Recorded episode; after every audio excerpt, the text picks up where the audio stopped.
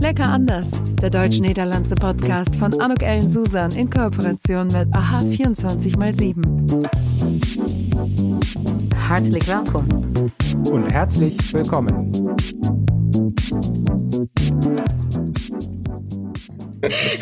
Ein herzliches Willkommen, ein hartelijk welkom bei dieser Podcast-Episode von Lekker Anders. En heute ben ik in gesprek met Henk Reijers. En ik moet een beetje lachen, want Henk en ik we hadden net al even een heel kort voorgesprekje. Um, maar voor degene die Henk nog niet kent, uh, Henk, möchtest du dich mal ganz kurz vorstellen? Guten Morgen, mein Name ist Henk Reijers. Ich äh, lebe und arbeite in Kleve, eigentlich in Bedburg-Hau, vor dem Zaun. Das möchte ich nochmal betonen, wegen des gestrigen Vorfalls, weil hier wieder zwei ausgebrochen sind. Ähm, ich bin gebürtig allerdings aus Arsen, Niederlande und seit ungefähr neun Monaten frischer Rentner. Dennoch arbeite ich äh, bei der Firma MediaMix in Kleve mit größtem Vergnügen. Schön, Henk. Und bist du auch ein, bist du denn dann auch ein Grenzgänger? Grenzgänger im, im strengen Sinne nicht, weil ich bin einmal über die Grenze gegangen vor circa fünfundvierzig Jahren und seit ich jetzt hier im Westen lebe, also direkt an der Grenze, fahre ich im Grunde genommen nicht mal zum Einkaufen in die Niederlande, höchstens mal ins Konzert oder ins Theater, aber ich bin so nicht so der, der typische Pendler, der unbedingt sein äh, schmackhaftes niederländisches Brot oder Kroketten dort holen muss. Äh, ich bin eigentlich in Deutschland angekommen und fühle mich hier in diesem ländlichen Raum sehr wohl. Du sprichst auch super Deutsch, äh, Henk. Also hast du das, hast du das in der Schule gelernt oder? In der Schule, in den, also meine Generation lernte in der Schule ja noch einiges, und zwar un, ungefähr drei oder vier Fremdsprachen bis zum Abitur. Äh, bei mir sind die Grundlagen etwas anders. Ich äh, bin Sohn einer einer Deutschen Mutter und eines niederländischen Vaters. Diese deutsche Mutter lebte allerdings im Grunde genommen auch äh, in den Kriegsjahren und danach immer in den Niederlanden und sprach mit uns auch Niederländisch. Dadurch aber, dass die Vorfahren, also die Eltern und Großeltern mütterlicherseits nun Deutsche waren und auch verstreut über das Land, die Bundesrepublik, früher anders genannt, lebten, habe ich diese Menschen Äh, im Sommer, in den Sommerferien immer besucht und äh, habe dort auch auf der Straße als Kind und Heranwachsender meine Freunde gewonnen, mit denen natürlich Deutsch gesprochen. So ist das eigentlich mehr oder weniger organisch gewachsen. Ja, auf, ja. auf der Straße, äh, auf der Straße sozusagen mitgelernt. Ja, genau, auf der Straße sozialisiert. Aber zur Schule gegangen äh, bin ich regulär in den Niederlanden bis zum Abitur bei den äh, Patern Franziskanern. Und äh, nach Erfüllung äh, meines Dienstes am Vaterland bei der niederländischen, beim niederländischen Heer bin ich dann mit Anfang zwanzig äh, nach West-Berlin gezogen, äh, der Liebe wegen, äh, wo ich dann erstmal äh, fünf, sechs Jahre studiert habe. Ich bin gelernter Historiker. Ich bin zur Zeitung, wo ich dann später gearbeitet habe, ist eher zufällig gekommen. Ach so, ich dachte, du wärst Journalist äh, von Haus aus äh, gewesen. Ja, du bist ich, habe, ich habe als Journalist gearbeitet, äh, ungefähr, mhm. fünfundzwanzig, ungefähr fünfundzwanzig Jahre, glaube ich. Äh, aber ich bin, ich, bin da eher rein, ich bin da rein zufällig reingerutscht. Äh, ohnehin war die Tageszeitung, also die Taz, die äh, neunzehnhundertneunundsiebzig äh, als Antwort auf den deutschen Herbst erstmalig erschien. Die Belegschaft war dort sowieso nur zum Teil gelernte Journalisten, sondern es waren politisch engagierte Menschen, Akademiker. Verrückt. Da warst du sozusagen bei der Gründungszeit auch richtig dabei gewesen? Nein, nein. Ich habe, ich habe bis circa drei, ich habe von fünfundsiebzig bis zweiundachtzig oder so war ich an der Universität, auch als Lehrbeauftragter für Niederländisch und Geschichte noch tätig und bin dann erst Mitte der achtziger Jahre, fünfundachtzig bin ich erst zur Taz gestoßen. Also. Und hatte ich, ich nochmal ganz kurz zurück zu deinem Studium, want dat vind ik best wel boeiend, äh, um äh, ook als Nederlander dan in Duitsland äh, geschiedenis äh, te studeren. Äh, heeft jou die Duitse geschiedenis, äh, is dat iets wat jou zo geboeid heeft, dat je gezegd hebt, ik wil daar meer over weten?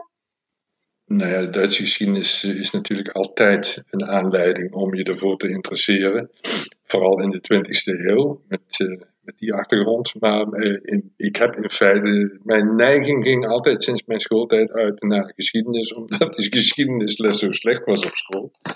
Uh, en mijn zwaartepunt was, uh, was koloniale geschiedenis. En dat heb ik uh, ook in Duitsland zo gehandhaafd. En mijn scriptie ging dan ook over uh, Nederlands-Indië. Ach, dat is echt spannend. En uh, hoe was dat dan met de taal? Kon jij dan gewoon, was dat geen enkel moeite? Want ja, ik kan mij voorstellen dat je dan uh, in Berlijn ook echt in het Duits gestudeerd hebt. Ik had in feite ook helemaal geen contact met Nederlanders of Nederlands. In die tijd woonden er ongeveer zesduizend Nederlandstaligen in West-Berlijn. En die hadden ook groepjes en contacten. Maar dat deed ik helemaal niet aan mee. Daar had ik, daar had ik helemaal geen behoefte aan om uh, mijn Nederlanderschap uh, te vieren. Ik, ik, ik vond het prima daar in Duitsland en ik wilde zoveel mogelijk abs, abzuigen door vrienden en, en collega's van de universiteit, et cetera. Dat vond ik belangrijker dan, dan zo'n nostalgisch gebeuren als een Nederlandse club. Wat grappig, Henk, want dat is eigenlijk niet zo heel Nederlands. Hè? Want uh, wij Nederlanders toch vaak het fijn vinden om ons met Nederlanders ook te verbinden als we in het buitenland zijn. Mag ik jou vragen, wat, wat heeft jou geboeid aan, uh, of, uh, uh, zeker als jonge man en natuurlijk als je met de liefde gaat, dan is het logisch dat de liefde uh, uh, ervoor gezorgd heeft. Maar toch, wat heeft je zo goed bevallen aan, aan, aan Duitsland en Duitsers? Nou, ik, nou ja, Duitsers niet zozeer. Um... Daar had ik ook mijn vooroordelen, vooral sinds de finale van vierenzeventig natuurlijk, die ik nog in Nederland mocht beleven. Daar ben ik ook weer zo'n typisch geval. Hè? Um, nee, de Duitsers niet zozeer en Duitsland als land eigenlijk ook niet zozeer, maar West-Berlin als Schmelztiegel. En dat was, dat was toen de tijd al een compleet internationaal gebeuren. En uh, dat, dat, dat vond ik spannend. En natuurlijk ook de situatie van West-Berlijn was... Uh, was super spannend in de tijd van de Koude Oorlog. Je moet, je moet bedenken dat ik, uh, van, dat ik veertien jaar met de muur en veertien jaar zonder de muur in Berlijn gewoond heb. Ah. Wat ook wel bijzonder is. Ja. Dus het was niet zozeer dat met mijn belangstelling voor, voor Duitsers of Duitsland, mm. als veel eerder de situatie in, uh, in Berlijn. Berlijn was super spannend geworden. Das habe ich aber schon öfters gehört, dass einige sagen, nee, wir sind wirklich nach Berlin, weil das ist nämlich eine Stadt gewesen, da, da passierte einfach so wahnsinnig äh, viel. Ja, und jetzt wieder. Ja, und jetzt ja wieder, ne? Also ich meine, das hört gar nicht auf. Äh, was war für dich das Spannende an Berlin und was, äh, was hast du aus der Zeit für dich mitgenommen als Student? Und dann später natürlich bei der Arbeit bei der Taz. Naja, also in der Zeit, wo ich studiert habe, war ja sozusagen die Zeit des Kalten Krieges, wo jeden Tag irgendwas passierte, was spannend war. Äh, die Auseinandersetzung mit, äh, mit, ja gut, mit deutschen Kommilitonen, die eine ganz andere, einen ganz anderen Werdegang hatten als ich.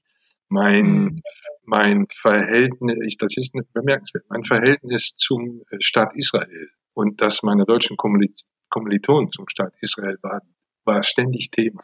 Ich war da weitaus unbefangener mit meinem Hintergrund.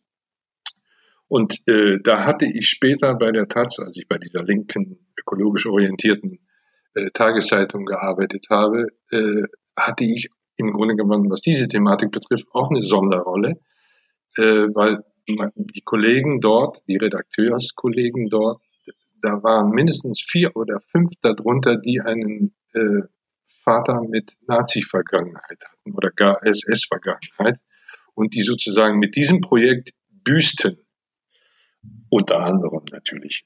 Mhm. Und ähm, ich kann mich da erinnern, dass ich wegen Bemerkungen äh, zum Staate Israel und meiner kritischen Haltung dem Zionismus gegenüber schon häufiger bei gerade diesen Leuten angeeckt habe, weil Israel war sakrosankt, Juden waren sakrosankt.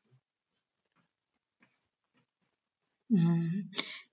Waren, also das ist ja, das war ja nicht nur Historie, da kam ja die Politik auch noch so richtig mit äh, dazu. Ist sicher. Und, und später ab, ab neunundachtzig äh, dann natürlich erst recht. Also ich, ich kann mich daran erinnern, ich war krank, ich, ich lag an diesem neunten November neunundachtzig, lag ich mit achtunddreißig Fieber abends im Bett und dann kam die Nachricht von Schabowski im, im lokalen Fernsehen und dann habe ich mich dick eingepackt und bin sofort zur Bornholmer Straße gefahren, natürlich, wo ich dann ungefähr die Hälfte äh, meiner Redaktion antraf. Obwohl wir keine Zeitung produziert haben zu diesem Zeitpunkt, natürlich. Nee, natürlich. Aber dann, aber dann ging es erst richtig los. Da kannst du dir vorstellen, was, äh, was nicht nur in den, in den Tagen, Wochen und Monaten nach dem Mauerfall für uns in der Redaktion los war. Ja.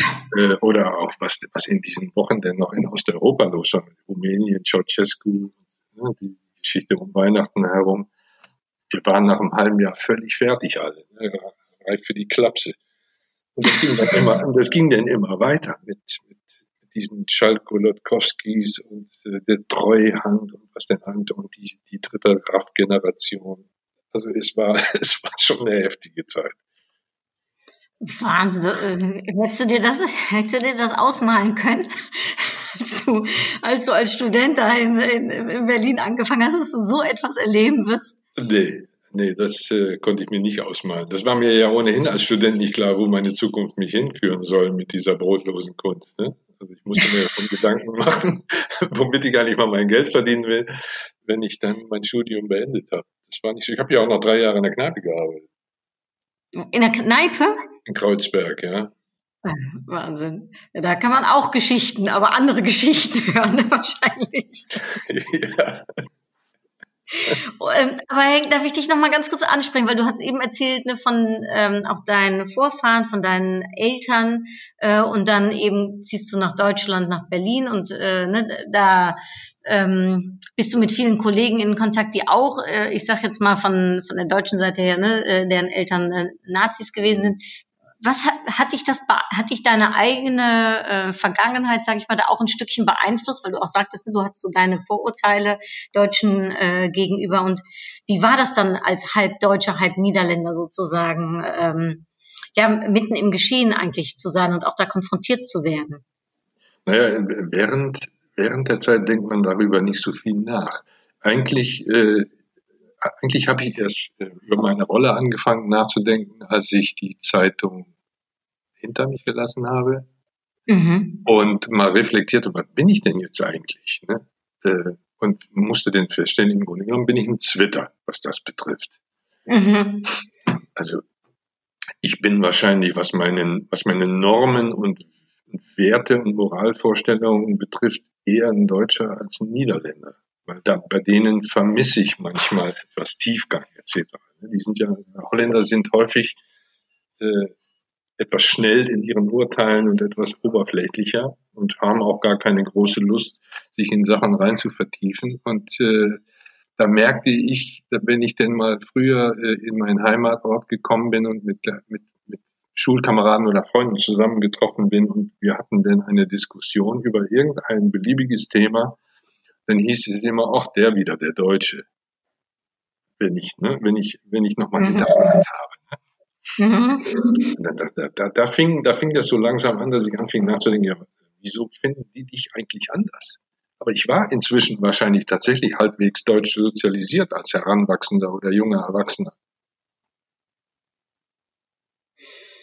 Ja, da, also ich sag mal, von, von was man von dir hört, deine Stimme und dein Deutsch, das hört sich auch, ne, einfach Deutsch schon äh, auch an, aber in der Tat äh, vielleicht, äh, dass es dich dann doch auch sehr ge, geprägt hat. Wo würdest du denn sagen, bist du niederländisch? Waar komt jouw Nederlandse kant tevoorschijn, Henk? Äh, meine Affinität für den niederländischen Fußball bijvoorbeeld. Over de generaties. Dat is, dat is sinds vierenzeventig bijna een dogma. Dat is blijven hangen en daarom blijft dat zo. Dat ik het altijd leuker vind om naar, naar Nederlands voetbal, niet naar, niet naar de Eredivisie, maar naar Nederlandse voetballers die het goed doen te kijken. Omdat het, mm-hmm. Ik vind het gewoon, vind het gewoon veel leuker als, als het Duitse voetbal. Heb jij ook toen voor de Taz, ik weet eigenlijk niet of dat in de Taz ook, of daar ook over voetbal geschreven wordt eerlijk gezegd. Nee, maar jij hebt heel veel over Duits-Nederlandse onderwerpen geschreven bij de Taz, oder? Uh, ja, nou ja, ik was beroepsholländer, hè? Dus de, dat moest ja. dan, iedere keer, is die, iedere keer als, er, als er iets gebeurde, iets belangrijks, weet ik veel, de, Ik kan me herinneren aan de situatie dat uh, Frederik de Klerk, de vroegere president van Zuid-Afrika, dat hij in het parlement mocht spreken. En dat was in het jaar achtentachtig of negenentachtig natuurlijk ook niet zomaar wat. Dat ik daar naartoe gestuurd werd. En, uh, en ja, allerlei thema's die ik zelf uh, interessant vond om uh, auf zu bereiten. Uh, maar ook bijvoorbeeld de, de vuurwerkramp in Enschede, daar moest ik natuurlijk meteen naartoe. Mm. Dus uh, ja, inderdaad. Ik heb, uh, ik heb veelal over, uh, over Nederlandse onderwerpen in de Duitse krant geschreven. Maar ook over allerlei andere onderwerpen. Ik, het, het, het, het leuke aan deze krant was dat wij een vrijgevochten team waren van mensen die voor elkaar in de bres sprongen. En ook niet in een gewerkschaft geëngageerd uh, waren. Um, om bepaalde belangen door te zetten. Als, als ik een, bijvoorbeeld een idee had van jongens, dit vind ik super interessant, daar moet ik nou vier weken voor weg, wie neemt even mijn baan in de redactie over? Dan kon dat. Dan kon ik weg. Ik had bijvoorbeeld, nee, ik had, ik had negenentachtig, was dat achtentachtig? achtentachtig volgens mij. Die, die je kunt, kun jij wellicht net even aan herinneren, die ramp met, de, met die olietanker, de Exxon Valdez in, uh, in Alaska. Ik denk dat mijn aandacht daar nog niet echt voor was. Nee. Nou, daar had ik dus het idee van. Uh, toen dat, uh, dat is dus op Goede Vrijdag uh, van dat jaar gebeurd. En ik dacht, ik ga daar van de zomer naartoe. Dan ga ik eens kijken, wat is daar in die, in, in die uh, Indiaanse gemeenschappen met die olieramp gebeurd? Uh, kunnen die nog gaan vissen? Traumata, et cetera. Toen ben ik daar vier, vier of zes weken in Alaska rondgezworven. En heb al die mensen geïnterviewd en ook daarover teksten gemaakt. En een jaar later weer. Want dat doet niemand, dat doet geen krant. Hè? Een jaar later nog eens een keer te gaan kijken, hoe is het de mensen nou vergaan? Hè? Mm. Uh, en dat soort vrijheden, uh, vrijheden hadden wij daar. En daar heb ik heel dankbaar van gebruik gemaakt. Zo ben dat ik... klinkt voor mij ook een beetje, Henk, uh, Nederlandse aanpak. Dus niet ja. zo heel erg bureaucratisch, uh, vrijheden hebben en mogen nemen. Is dat ook wat jou heeft bevallen? Uh, ja. Ja, dat is, dat is dan waarschijnlijk een stukje die Nederlandse me- mentaliteit, die is, die is blijven hangen inderdaad, ja. En uh, mm. die overtuigde dan waarschijnlijk ook de collega's in de redactie. Ik vond ze wel spannend dat ik uh, dat soort ideeën had en uh, ook die meteen uh, met ongewisse uitkomsten uh, gewoon uh, ging uitvoeren. Maar wat ik spannend vind, Henk, want uh, Duits spreken is het ene, hè, maar Duits schrijven dan... Das ist doch nochmal ein ganz anderes äh, ja, Piece of Cake, äh, oder? Also hast du dir die Sprache so angenommen, dass du da ohne Probleme drüber, also in der Sprache sch- schön schreiben kannst? Äh, ehrlich gesagt muss ich dir sagen, ich habe ja hier die, das, darüber haben wir ja noch nicht gesprochen. Ich bin ja als, äh, die Brücke, die muss ich kurz schlagen, ich bin ja von Berlin aus, habe ich mich selber nach Köln delegiert, wo wir eine N R W-Ausgabe drei bis vier Jahre lang produziert haben, die dann leider aus Geldmangel wieder zumachen musste. Und dann bin ich hier hängen geblieben und habe angeheuert bei einer äh, deutschen äh, Rechtsanwaltskanzlei mit großen Interessen in den Niederlanden. Und für die musste ich dann, für, für die war ich P R-Mann, elf Jahre lang.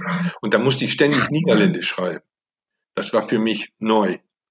Und das war mir, und das ist bis heute so, wenn ich heute Artikel schreibe, wenn jemand was von mir will, dann bin ich äh, in ungefähr der Hälfte der Zeit brauche ich für einen deutschen Artikel, den ich für einen niederländischen Artikel brauche. Das ist, obwohl ich niederländisch zur Schule gegangen bin und dort sicherlich auch ein bestimmtes Niveau in Ansprache erreicht habe, fühle ich mich im Deutschen heimischer als im Niederländischen.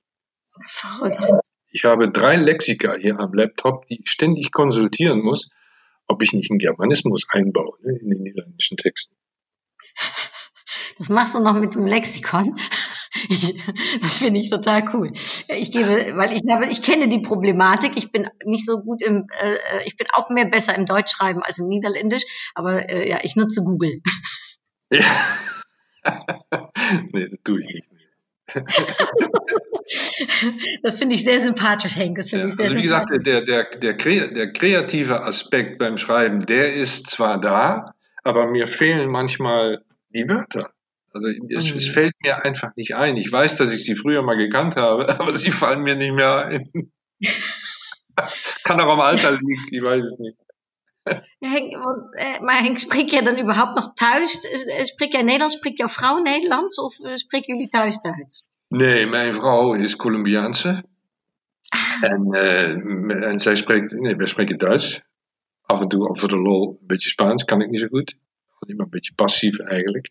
Uh, maar zij spreekt natuurlijk voortdurend via Skype en andere systemen met uh, vrienden en kennissen en familieleden Spaans. En zij geeft Spaanse les hier op de Volkshochschule en andere bildungseinrichtingen. Uh, Nederlands spreek ik, ik moet even denken, vroeger dus veel met collega's bij die rechtsaanvaardkanselij, omdat die dus op Nederland georiënteerd waren. En er waren ook Nederlandstalige collega's. En als ik even nadenk nu bij, bij MediaMix, waar ik dus twee keer per week een half dag ben, of nu alleen maar per home office, uh, daar zijn ook en, ik geloof, drie collega's die van Nederlandse kant af zijn, maar die spreken ook zo excellent Duits. Uh, dat niemand op het idee komt uh, om Nederlands te spreken. Nee, eigenlijk spreek ik sinds dat ik nu uh, uh, met pensioen ben, spreek ik eigenlijk niet meer zoveel Nederlands. Met mijn zus misschien, ja. Grappig. En jij vertelde net even een kleine uitzwaai richting uh, jouw uh, Beruf in, uh, of uh, jouw Zeit in Köln. Und ich bin ja ein bisschen auch eine kölsche Mädchen. Ja. Ne? Also ich bin äh, in, äh, in Köln aufgewachsen. Und du sagtest aber, ursprünglich hast du dich ja in Berlin verliebt und warst interessiert. Wie war das jetzt für einen Berliner dann oder halb Berliner nach, nach Köln zu kommen? Und wie hat dir die Zeit in Köln gefallen? Ach, das war eigentlich so zurück aufs Dorf. Muss ich sagen. Also Köln, Köln ist für mich, wenn man das mal vergleicht, war eigentlich keine richtige Großstadt. Äh, wenn man mal im Zentrum war, kam mir auch nicht so häufig vor. Äh, wir lebten in Lindenthal in Sülz, direkt am Grüngürtel. Also das hat sich ja fast schon wie, wie Dorf angefühlt. Ja. Auch die Mentalität der Kölner auf der Straße ist völlig anders gewickelt als der Berliner, der eher distanziert und äh, ja, ohnehin etwas burschikoser ist. Der Kölner ist gemütlich und nimmt mit jedem Kontakt auf. Und das kam mir vor wie auf dem Dorf. Ich finde immer selbst, darum, dass ich frage und gespannt war, was, wie du das erfahren hast. Für mich ist Köln einfach auch sehr niederländisch, äh, finde ich. Also dieses, ne, was du selbst gerade sagst, ne, dieses mit jedem Kontakt aufnehmen und so ein bisschen locker. Ich finde das eine sehr niederländisch geprägte äh, irgendwie Stadt, sage ich mal. Also äh, habe das Gefühl, da kommt man sich, da kommt man sich nahe. Ja, ja, ja. Na, ich, also wenn ich, wenn ich mir das Kölsche, also das Richtige angehört habe. Dann, dann hätte ich genauso gut Venloa Dialekt sprechen können. Die hätten mich verstanden. Ja. Mis jij nou af en toe dan nog Nederland, Henk? Want jij zegt eigenlijk, uh, ja, je spreekt de taal niet meer zozeer destijds. Hè? Vroeger vond je het ook niet zo belangrijk om met de Nederlanders uh, hè, groepjes uh, te formeren. Maar is er nog iets wat je zegt van, goh, eigenlijk dat is wel iets wat ik mis? Uh... Hmm. Nee, nee, niet echt. Uh, als ik nou bijvoorbeeld naar mijn, naar mijn uh, belangstelling voor literatuur uitga, dan lees ik heel bewust tenminste net zoveel uh, Nederlandstalige boeken dan Duitse boeken. Oké. Okay. Dus dat doe ik wel, maar dat, daarom, ik, je hebt niet het gevoel dat ik iets mis wat typisch Nederlands is. Ik ben heel graag in Nederland, hoor. Wij zijn, mijn vrouw en ik, wij gaan dus, omdat zij dus in feite niet zo'n Uh, gehoor heeft voor het Nederlands, kunnen we natuurlijk uh, maar heel select wat onze culturele uh, behoeftes betreft uh, te werk gaan. Dat wil dus zeggen, we gaan naar ballet, naar dans, moderne dans, of we gaan naar concerten. Maar we gaan bijvoorbeeld niet naar toneel of naar bioscoop. Het zij dat er een Spaanstalige film loopt met Nederlandse ondertitels, ze hebben we allebei wat aan. Um, maar ja, dus in feite, ik heb niet het gevoel dat ik iets tekort kom omdat ik in Duitsland woon. Of Duits denk, of Duits droom. Mm. Uh, dat ken je waarschijnlijk zelf ook. Uh, het, het enige wat is blijven hangen, is dat je op een gegeven moment, als je snel telt in je hoofd, of luid, hardop, uh, dat je begint in je moedertaal te tellen. Ja. Uh, maar voor de rest, ik droom Duits. Hè? Ik denk Duits. Nederlands is in feite voor mij een, een, een extraatje. Ja. Wat ik met gemak en kan activeren, hè? Wat de anderen wellicht die dat als vreemde taal geleerd hebben niet zo kunnen. Mhm. Also verrückt, das ist super. Deine Sprache ist ja auch fantastisch, kann man nicht anders sagen. Also das kann ich mir schon sehr gut vorstellen. Henk, ja, letztendlich äh, habe ich das zum Beruf gemacht, ne? Ja, ja, eben. Wir, in dem Podcast wird ja auch sehr oft über die Zusammenarbeit zwischen Deutschen und Niederländern gesprochen, ne? Oder über und auch ne, darüber, wie ja, wieso das Verhältnis ist. Siehst du eine äh, Veränderung zu der Zeit, dass du damals nach äh, Berlin gekommen bist, ne? Und äh, vielleicht jetzt in der Zeit, wo ja, du herzlichen Glückwunsch gerade in Rente, ne, gegangen bist, aber immer noch aktiv natürlich bei MediaMix äh, hier und da. Ähm, siehst du eine Veränderung? Ja, äh, und zwar eine negative. Äh, der Niederländer ist nicht mehr so nüchtern bescheiden wie zu meiner Zeit, als ich jung war. Mhm. Da waren, da waren Niederländer eher zurückhaltend. Zwar auch immer mit diesem moralischen Zeigefinger, das ist ja, gehört einfach irgendwie offenbar genetisch dazu, dass man sich selber für äh, furchtfahrend, fortschrittlich und äh, so hält. Die Besseren auf dieser Welt als äh, zum Beispiel auch die Deutschen mit ihrer Vergangenheit. Aber ähm, ich finde Niederländer nachlässiger, schlecht erzogen und protziger geworden. Mhm.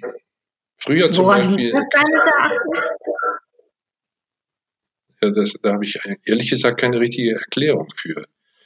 Ähm, Möglicherweise haben sie den Deutschen nachgeeifert. Im Deutschen war das ja immer so, wenn man hart arbeitet, dann hat man seinen großkotzigen Daimler ja auch verdient. In den Niederlanden war das so, ich verdiene gut, aber ich muss es nicht zeigen. Und das hat sich geändert. Aber ich habe keine Erklärung, weil ich, das kann ich, im Grunde steht mir das auch gar nicht zu, dazu eine Meinung zu haben, weil ich habe fünfundvierzig Jahre lang nicht in dem Land gelebt. Das heißt, ich, ich kann, ich kann eine Zäsur oder einen Bruch in diesem Land ja auch gar nicht ausmachen, weil ich war nicht dabei. Also dazu, ich werde, ich werde relativ häufig danach gefragt, wie siehst du denn das als Holländer? Und dann muss ich die Antwort immer schuldig bleiben, weil ich ja die Mentalitätsverschiebungen in dem Land ja aktiv gar nicht mitbekommen habe, höchstens aus dem Radio und dem Fernsehen. Und im Hinblick auf die Zusammenarbeit, Henk, siehst du da Unterschiede noch oder eventuell Sachen, die, ja, die sich fortentwickelt haben? Na, was ich, was ich natürlich durch meine Arbeit im Publizistiksektor, im Marketing so feststelle, ist, dass die Niederländer, die, dass die Niederländer, die ja immer sofort schnelle Resultate wollen, dass die die Solidität ähm, der Deutschen äh, schätzen. Und von kannst, daher, du das mal kurz aus, kannst du kurz ausführen, was du damit meinst? Ja, das, äh, also wenn zum Beispiel, das, das war bei der, äh, bei der Kanzlei so, und das stelle ich jetzt auch bei der Firma MediaMix vor, die ja auch niederländische Unternehmen nach Deutschland begleiten oder ihnen den roten Teppich ausrollen, äh, marketingmäßig, publizistisch, ähm, dass, äh, dass die das schon sehr schätzen, wenn man, äh, wenn man gut und solide für sie und engagiert arbeitet. Und es nichts dem Zufall überlässt, wozu der Niederländer ja schon mal eher neigt. Ich glaube, da ergänzen sich diese beiden Volksmentalitäten ganz gut. Ist ja nicht auch umsonst, dass die Grenze offen geblieben ist und man hofft, dass die gute Zusammenarbeit auch jetzt nach der Corona-Krise wieder weitergeht. Mhm. Henk, zum Abschluss, was ich jetzt noch spannend finde, die große Stadt Berlin. Und dann nach Kleve. Erzähl mir, wie, hoe is deze stap, hoe, is, hoe ben je tot deze stap gekomen? Nou ja, natuurlijk onvrijwillig. Ik was op zoek naar een baan. Toen, ik, toen de zaak in Keulen, de, de krant, hè, de, de lokale editie, oh, daar opgedoekt werd. Dus ik ja. moest iets zoeken. En ik kwam toevallig in contact met deze rechtsaanwaarskanselij, die dus Nederlands-Duits gespecialiseerd was. En uh, de directeur, de toenmalige directeur, die inmiddels overleden is, uh, die vond dat een superspannend idee om uh, mij aan boord te hebben. Die, die als dubbeltalig mens uh, uh, kwam a- aanwaaieren. En uh, ik moet eerlijk zeggen... Ook vanwege de situatie in grote steden nu met deze pandemie. Ik zou bij God niet meer in de stad willen leven. Ik vind het hier zo heerlijk. De slogan hier die, die luidt, um, wo andere Urlaub machen, sind wir zu Hause. Mm-hmm. En dat klopt. Ik waardeer dat zeer hier, de omgeving. Oh, schön. Du Stimme. hast mir, äh, wir haben letzte Woche mal telefoniert, Henk, und dann hast du mir erzählt, dass du auch noch was ganz anderes gerade, ne, Neues äh, machst. Und das fand ich so nett. Das, hast du Lust, das zu teilen mit den Leuten, die uns zuhören? Ich, ich schreiner seit vier, fünf Jahren. Und ich habe dabei das Glück, dass äh, der Ehemann äh, einer Schülerin meiner Frau, die Spanisch lernt bei ihr also, äh, dass der das äh, gelernt hat und einen Meister hatte zur Zeit seines Berufslebens. Und der bringt mir hier in meinem Keller alle möglichen Tricks bei. Und wir bauen Möbel, und äh, die ich dann verschenke, weil die kann ich natürlich nicht alle in meine Wohnung stellen. Aber es geht, es geht sozusagen um den Lerneffekt. Ich habe großen Spaß, mit Holz zu arbeiten, und äh, das tue ich äh, an mehreren Tagen die Woche. Ik vond dat zo sympathiek, Henk. En ook de gedachte van, oké, okay, historicus en dan journalisme. En, en nu met de handen gewoon iets bewegen. Ja. Terwijl je daarvoor waarschijnlijk heel erg met je hoofd en ja, met de taal natuurlijk uh, hè, bezig bent. Dat zijn ja. toch twee totaal verschillende dingen. Dat is een wunderbare ergänzung. Schön. Richtig schön. Henk, ik weet niet of je uh, mijn eerdere podcast wel eens beluisterd hebt, maar ik eindig altijd met een soort uh, klein quizje. Heb je zin om uh, daarin mee te gaan? Ja, doe maar. Dann würde ich dich fragen, ähm, Auto oder Fahrrad? Fahrrad. Und ja, über Fußball haben wir schon gesprochen, aber obligatorische Frage natürlich, eine deutsche oder niederländische äh, Elftal. Ich bin seit Mitte der sechziger Jahre Kruijff und Ajax-Fan. Und, äh, äh, Käse oder Salami? Käse. Und äh, dat vind ik nog wel äh, boeiend. Äh, ben je meer voor de Geneve of ben je voor äh, de Duitse wijn? Dat heb ik niet äh, begrepen wat je nu wilt. Uh, sorry, ben je voor de Geneve? Ga je voor de Geneve of ga je voor een Duitse glasje wijn? Nou, eerder voor een Duits glas wijn. Geen sterke drank in dit huis. In dit huis. Ja, das hört sich doch nach einem recht äh, gemilierten, äh, wie heißt es, Entscheidungen an, Henk. Gibt es noch etwas, was du denen, die uns zuhören, noch mit, äh, mitgeben möchtest, von denen du sagst, ach, das ist eigentlich noch spannend, um äh, entweder mitzugeben oder zu berichten, bevor wir das schöne Gespräch beenden? Äh... Angesichts der aktuellen Lage, ohne sie dramatisieren zu wollen, würde ich jedem empfehlen, nochmal zu überlegen, ob er unbedingt ins Flugzeug steigen muss, um nach Spanien zu fahren. Ja. Also schön Urlaub machen im, äh, im Nachbarland Deutschland, Niederlande oder im eigenen Land, für diejenigen, die äh, uns äh, nachluistern. Ja? So ist es. Zo is het, schön. Henk, ik, ja, ik zou met jou uren kunnen verder praten, want volgens mij heb jij gewoon het leven wat mega, mega boeiend is. Ik denk dat ik de helft uh, van, van alle interessante verhalen niet eens heb kunnen achterhalen. Maar dankeschön, dass du das uh, mit uns schon mal geteilt hast, dass wir so ein bisschen deinen Werdegang und auch deine ja, Erkenntnisse gehört haben. Fand ich total spannend.